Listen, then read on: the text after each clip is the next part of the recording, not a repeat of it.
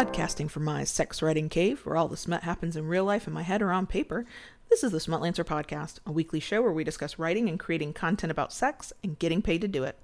I'm your host and fellow Smutlancer, Kayla Lords. Welcome to episode 29. This week, let's talk about the real effort and time it takes to make the kind of money you want to make and what you may have to do to get there. This is your first time listening, glad to have you. If you're back for another week, welcome back. The Smutlancer podcast is produced every Wednesday, and show notes are found at thesmutlancer.com. Follow me there or on Twitter, Facebook, or Instagram at The Smutlancer. This week's episode is brought to you by QuickBooks Self Employed. Want to have a better way to keep track of your income? Do you need help tracking what you owe in quarterly taxes? I use QuickBooks Self Employed for all that and more. It's an invoicing system, a reporting tool, and a great way to keep up with receipts and payments. I use it to figure out how much I've made for the year, to project how much I will make, to keep track of my expenses for my taxes, and to actually pay my quarterly taxes. Even if you don't need to do all of that yet, it's still great just for tracking your income, no matter how big or small. You can save 50% off the cost for a full year when you use my special link, bit.ly slash smutlancer. That means you can get QuickBooks Self-Employed for as low as $5 a month for a full year. Uh, just use my uh, special link, bit.ly slash smutlancer, bit.ly slash smutlancer, or use the link in the show notes. Okay, so this is the second week in a row I'm kind of trying something and sort of sticking with kind of a general theme um, of content. So, two blog posts, one on Monday, one on Friday, and then the podcast in the middle. Um, and the topic I'm sort of tackling this week is how to know when you're on the right track, how to get on the right track, how to get where you want to get to as a creator in terms of the money you make. Um, and it started with a conversation I had with Amy of Coffee and Kink uh, on Twitter about um, how to know if you've kind of made it and you're doing well and and how how do you have any idea and we got into sort of a, a little bit of a discussion about statistics and numbers and metrics but um, then that followed up a couple days later with my good friend Marie Rebelle who um, said very kindly when she looked at the July income report that she wanted to be me when she grew up. And I think uh, I look at other people and think the same thing. So it's, you know, it's very kind. It makes me blush. But it brought to mind both of those conversations and those moments brought to mind what it actually took and has taken and will continue to take to reach any level of success. Now, we've talked in the past that success is something that you should define for yourself um, and not necessarily go chasing what other people tell you success is. Um, for me, success has been um, being able to earn a living wage off of my writing, uh, off of my client work my new goal is to transition that from client work to um, my own creative endeavors, and that I think is going to be a longer process.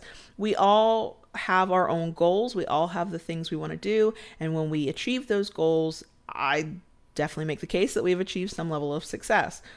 But w- when we talk about money and we talk about when we can earn it and what we can earn and how much we'll earn, there's you know, a little bit that gets lost in the conversation that I feel like we need to sort of shed some light on there. We need to look at this a little closer. And that is, I'll use myself as the example, like I usually do. The rates I charge and that I make for my work in 2018 are nowhere near the rates I was charging in 2014. Um, when you are still beginning, you don't make a lot of money. If you can't prove how good you are, if you don't have the skills yet because you haven't done the job, if you don't have any amount of name recognition yet, um, and you're being selected based on talent alone, which talent is very important. Um, your ability to create the thing you're getting paid to do is extremely important you don't get paid as much in the beginning. And I get a little concerned because I see people talking online about payment and they, you know, there are statements like, I don't get out of bed for $200. I don't get out of bed for $500. We all get to set our own prices and you have to go with whatever makes you comfortable. But I look at it differently. I, I know that might be shocking, right? Um, I don't I would love to be in a position to not get out of bed for a certain amount of money. And maybe there will come a day when I can make a statement like that. But the places where I see these statements being made are not necessarily people who are doing this full time. So their goals might be a little bit different. They might not be interested in a full time income or even a consistent income. And when that's your goal, and I don't care if you're a writer or you're an artist or you're um, selling products that you've made, your prices change and fluctuate over time, and the expectation should be that you start out at a price that you're mostly comfortable with, and over time, as you can show your skill and you can show the value that you offer or that you bring to a client, then you get to charge more. And it is a slow, steady process. Um, I make on average, in terms of the time I spend in client work, I make about $75 an hour. Now, that's before taxes. So once you take out taxes and expenses, it is less. But if we're talking gross, that's probably about what I make. My goal is to make $100 an hour. That's what I want to make. And I'm not quite there yet. Um, but that's not where I started. I started making probably $30 an hour. Now, there are some people out there who would hear $30 an hour and be ecstatic. Well, the way you make $30 an hour is you don't make a lot of money per piece of content that you write. You write for almost anybody who will pay you for the privilege. And I think that there's nothing wrong with that. I think that that can be a way for you to gain skill, to gain experience, to gain confidence, to teach yourself and learn that you can produce content on a deadline, that you can work with a client, that you can figure out how to write about a topic or to create something on a topic that you've never done before. And while it is important at every level, of payment that you're at from low to high that you do the best job that you can do. Um, I think there is a little less pressure, at least from a client perspective, when they're not paying as much money. Now, I will say, in my experience, clients who don't pay a lot of money tend to be the neediest clients I've ever had in my whole writing career. Um, the people who pay me really, you know, pay my high rates and and feel that I am worth those dollars, um, they are not anywhere near as frustrating or demanding as some of in the past, not currently, thank goodness, my lowest paying clients. So that's uh, it's not to say that it's completely pressure free when you're at still at your low end of your income when you're just starting out but the the fall if it doesn't work out is a little less uh, jarring. It's a little a, a little bit bit easier to take if things don't quite work out. So in the beginning when you start quoting rates whether it's on your blog or it's for a client or whatever it is you should probably not quote the same rate as somebody who's done the job for 10 years, um, unless you've got something to prove beyond a shadow of a doubt that you are worth that amount of money. The the question a lot of people ask is, well, how much do I charge? And the best advice I ever got, and it's what I use, is think about how much you would really like to be paid, you think that you should get paid, and then go a little bit higher to the point that you're kind of uncomfortable. If you're sitting there thinking, I'm not sure anybody would actually pay that, that's probably a good amount. Now, that, in my opinion, is good when you have choices. When you have enough steady work that you're not worried about money, when you have another income so that nobody is depending on your income to pay all the bills. And here's what I mean by that if you're what you're doing when you price yourself that way so that you've come up with a number $40 $50 $200 pick a thing. And it seems right but it makes you a little uncomfortable a little nervous. That means that there are going to be people who reject that price. They're going to say nope i'm not paying it. It's not worth it to me. And that is okay and that is what should happen. You want your clients to self-select. You want the client who can pay that amount and sees the value in what you do and is willing to pay that amount. The problem is is when you're trying to make an income that supports a family, you don't get that luxury in the beginning. And I think this is where some of the disconnect happens. People who are at the beginning stages of the side hustle, the freelance life, the whatever, will look at people who are several years in and want to do exactly what they do. Now, do I think that you should try? Of course, go for it. If it works for you, I'm going to applaud that. But I think that if that works for you, you would be the exception to the rule, not the rule. I think that the rule tends to be we start at a lower level than we want to ultimately get to, and we work our way up to it. So you don't necessarily start out asking the price of somebody who's been freelancing for 10 years. You start out asking a price that makes you a little uncomfortable, but but that you feel like the the work is worth. Um, unless in the beginning of your career and, the, and you don't have a client base and you don't have name recognition and you don't have a portfolio and you don't have a profile and nobody knows that you are capable of doing this, you do the work that you can get where the price at least feels fair. It's not your top price, but it's not um like slave labor, right? It's not that you're writing for a tenth of a penny per word. Those things exist. I do not recommend them. Um, I started out where the best price I could get was about $25 for 500 words. That's not awful, quite frankly. But sometimes it was $25 for 700 words. It would get bumped up. It wasn't the rate I wanted to make, especially since I wasn't a fast writer. I didn't have a flow, I didn't have um, a way to. Um, make the process a little bit more seamless so I could churn out even more content so that I could do more and make more, which is one way some of us start out. And especially when you have no background in it, you've got to start somewhere. I don't I'm not telling you to go on Fiverr and sell 500 500 word articles for $5. That is a straight to the bottom kind of race. Um, but I also don't think that if you have no way to show what you're capable of doing and to prove that you bring value to this company or to this organization, that you get to charge $500 for 500 words. Not yet. Um, can you get there? Sure. But you're going to start out making not a lot of money. And if you compare it to what you know people with more experience are making, you are invariably going to be disappointed. So if you are doing this as a hobby, this is just kind of a side hustle. You're not really worried if you get regular income. You can do that because there will be people who will pay it. There'll be few and far between, but they will be there. But if you're legitimately trying to build a business and you want to start earning as much money as possible, you're going to have to get comfortable with accepting a little bit less. Now, what a little bit less versus, you know, this is way too low, you shouldn't accept it, what that means is a personal decision.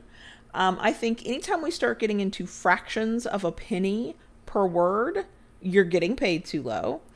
Um, I'm, you know, one penny per word, you're getting paid too low. Um, I think a good solid beginner price is about five cents per word. So some people charge, I don't charge per word, I charge per uh, item. So a blog post, a standard blog post versus a long form blog post, those will be different prices. A web page that is going to sell your product or service for years to come is a different price than a blog post that's probably going to be forgotten in a few weeks. Um, it the way I price is based on the type of content and the value of the content that you're asking me to write. Um, I don't actually say, oh, I will write a thousand words for you at five cents a word. But I will do the math.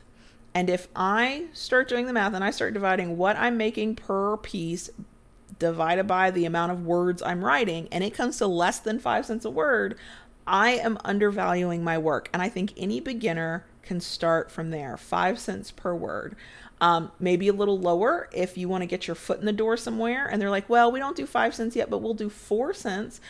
Don't don't shoot yourself in the foot and hurt yourself, you know, sort of despite yourself. Um, give yourself a little bit of wiggle room. But yeah, if it's five, ten, fifteen dollars for big, long researched pieces, I don't care how new you are, that's too low. But if if you're already dreaming of the rate you want to make at some point, that is likely not where you're going to get to start out from.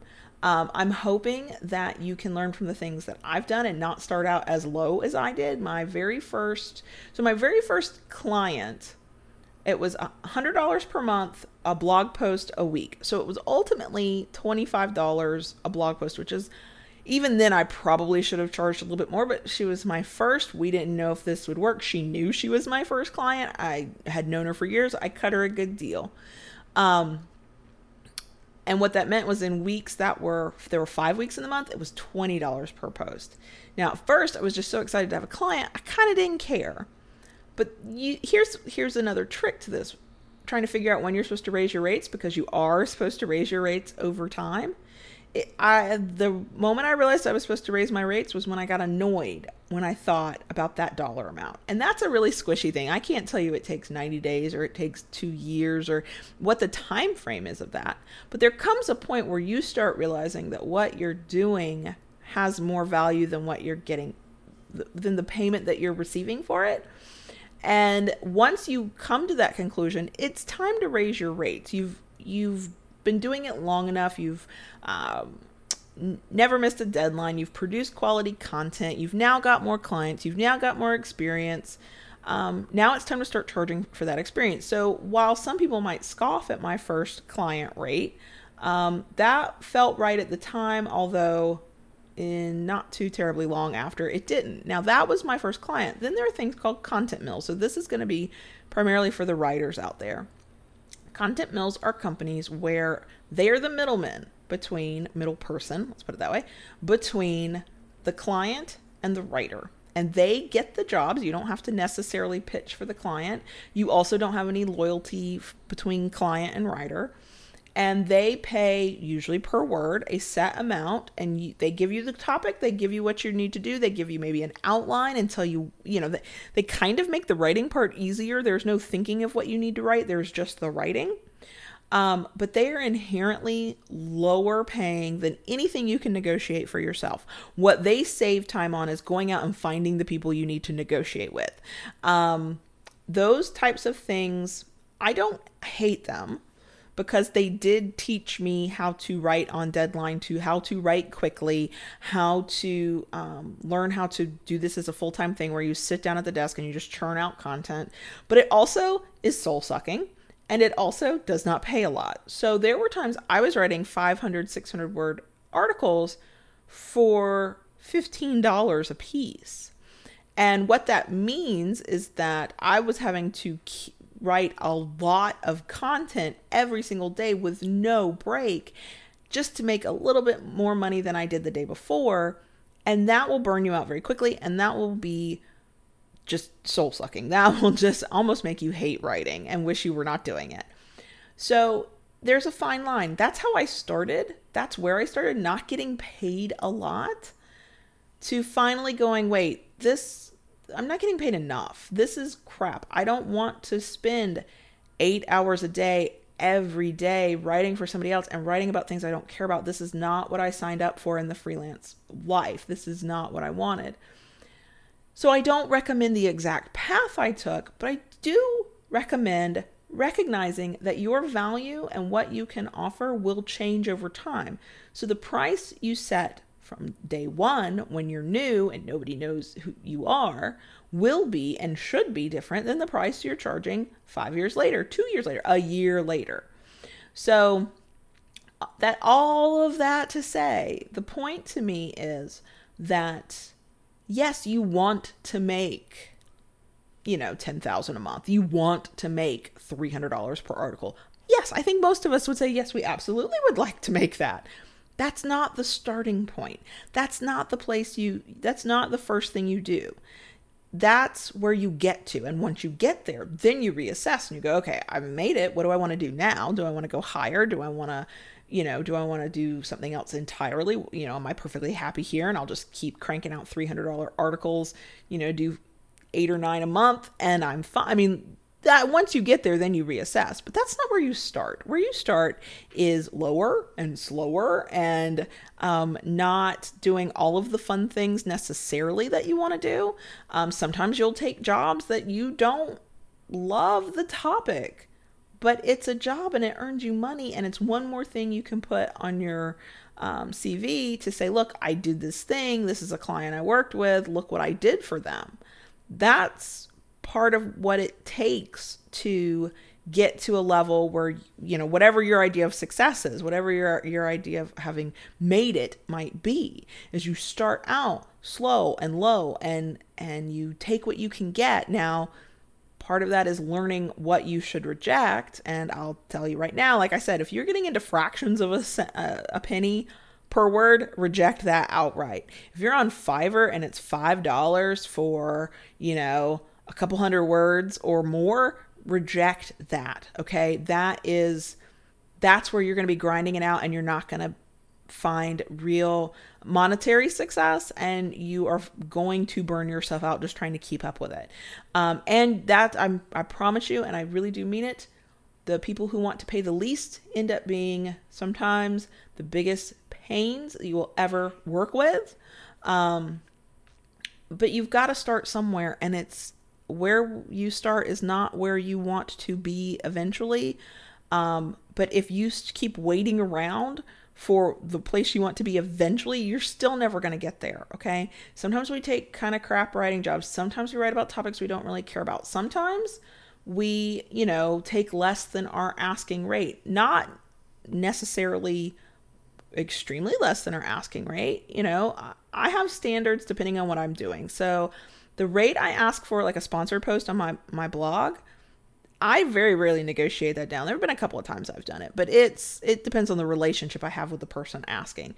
And it is extremely rare that I that I say that I'll take less than my number.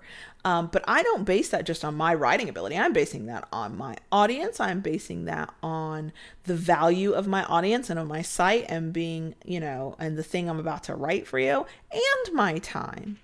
But when I'm writing for somebody else and it's their site and it's client work or it's a thing that somebody wanted a one off, I'm looking at what am I writing? What's the value of what I'm writing? How much experience do I have? How long have I been doing this? And when you're new, those prices should be lower. They really, I mean, if you want to get work, if you want to get steady work, if you want to show that you can do this and this can potentially be a career or a side hustle, or you can quit the day job you hate, or whatever your goals are, if that's what your goals are, is to do something that's permanent and stable and steady, then you start lower than where you want to eventually end up. That's just the nature of it. We don't all get to start out in the executive office. Some of us start out in the mailroom and we work our way up. Um, and just because you start out at a lower price than you ideally would like to take, doesn't mean you have to stay there. Once you prove your value to a client, then you start negotiating your price up. You might have to do it slowly. I have one client I stupidly, stupidly did not renegotiate my rates after three years of writing for him. He gets my absolute lowest rate. It's a rate I hate. Every time I bill it out, I am mad. I'm mad at myself, but I'm mad. Um, but I like him and I like working with him. And so I told him, look, I should have done this years ago. That's not your problem. That's my problem. But we've got to get this up to, to what I'm, I know I'm worth. And you're getting like you're not even getting discount level prices. You're this is ridiculous. But he has a budget he has to keep too. So we have agreed that we will slowly raise these raise my rates. So this year we went up a little bit and next year we'll reassess. Um, I'm willing to do that for him because of the relationship that we've built, because he sends me good work. Because on other work that's a new negotiation, separate from the original project, he does pay my top rate. He doesn't even blink. He goes, Oh, okay, that's what we'll pay. And I make really good money off of him. But I did that because I formed the relationship first, because I took the price that was less than I'd love to make, but something I could, that was respectable. And I was like, Yeah, I can live with it. I want it to be higher, but I can live with it. And that's the criteria right there. Um, and then I proved what I was I was capable of. And I became somebody he could depend on. And once you have that level of mutual trust and respect between you and a person who pays you to do the work you want to do, then you can start saying, hey, uh, my rates are changing and we need to discuss this. And when you provide good value, when you do a good job, they the the clients you want to work with will pay the money. And every once in a while you'll get a client who loves you but can't afford it they still stay with you in in the sense that they're recommending you to people or they'll come back when they do have the money and they remember you. And if if their budget increases you're the first one that they call. Those things do happen. But it's not because you came out of the gate swinging with you know your absolute top dollar that people who've been doing it 10 years more than you don't even get it's because you worked for it and you earned it and you kind of started towards the bottom and you work your way up. That is still a legitimate thing in this day and age, even for those of us who set our own prices. So that's my rant. That's my ramble. Um, I feel like I'm a little low energy in this episode. Um, I know I repeated myself multiple times. I am doing this on very little sleep right before I take some time off because that's how it works in the uh, Smutlancing life. If you want to take time off, but you still want to pay your bills, you do all your work ahead of time. and so this week I've done two weeks worth of work in one week, but it is totally worth it um, because by the time you even hear this, if you listen to it right when it comes out, I will be on vacation and I won't even be in my home state so or my time zone. So it's uh, it's worth it, but I know that it it makes me worry that I'm not quite as sharp as I normally am. Uh, but I've been told that my rambly self is a little endearing, so I'm gonna go with that. Um, so yeah, that's it. Um, hopefully this kind of makes sense. Hopefully um, you can incorporate this into your own plans. I am not in any way saying that you should take, you know, really ridiculous rates that aren't that are sort of an insult to your work, but I hope you also recognize the value of um, compromising a little bit in order to get where you ultimately want to be. So that's it. Thanks for listening to the Smutlancer podcast with me, Kayla Lords. If you like what you just heard, please leave a review on your favorite podcast app and check out the blog, past episodes, and other great info at thesmutlancer.com. You can follow the Smutlancer on Facebook, Twitter, or Instagram. I'm at the Smutlancer in all three places. Feel free to reach out there or by email at kayla at thesmutlancer.com with questions or topic suggestions. Thanks for listening, and let's do this again next week.